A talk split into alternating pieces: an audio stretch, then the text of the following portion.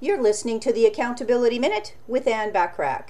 Procrastination, also known as dilly dallying or dragging your feet and excuse making, is something we all have experienced at one time or another.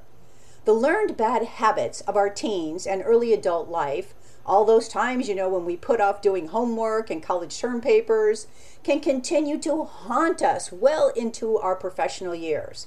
So, what, you might say? No one liked homework and term papers, of course. They're going to put it off until the very last minute. It's just natural.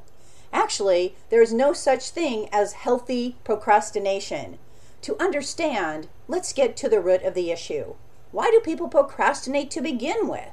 Well, tune in tomorrow to get a glimpse of why people procrastinate. In the meantime, download my complimentary guide to stopping procrastination by going to accountabilitycoach.com forward slash stop hyphen procrastination. I appreciate you listening.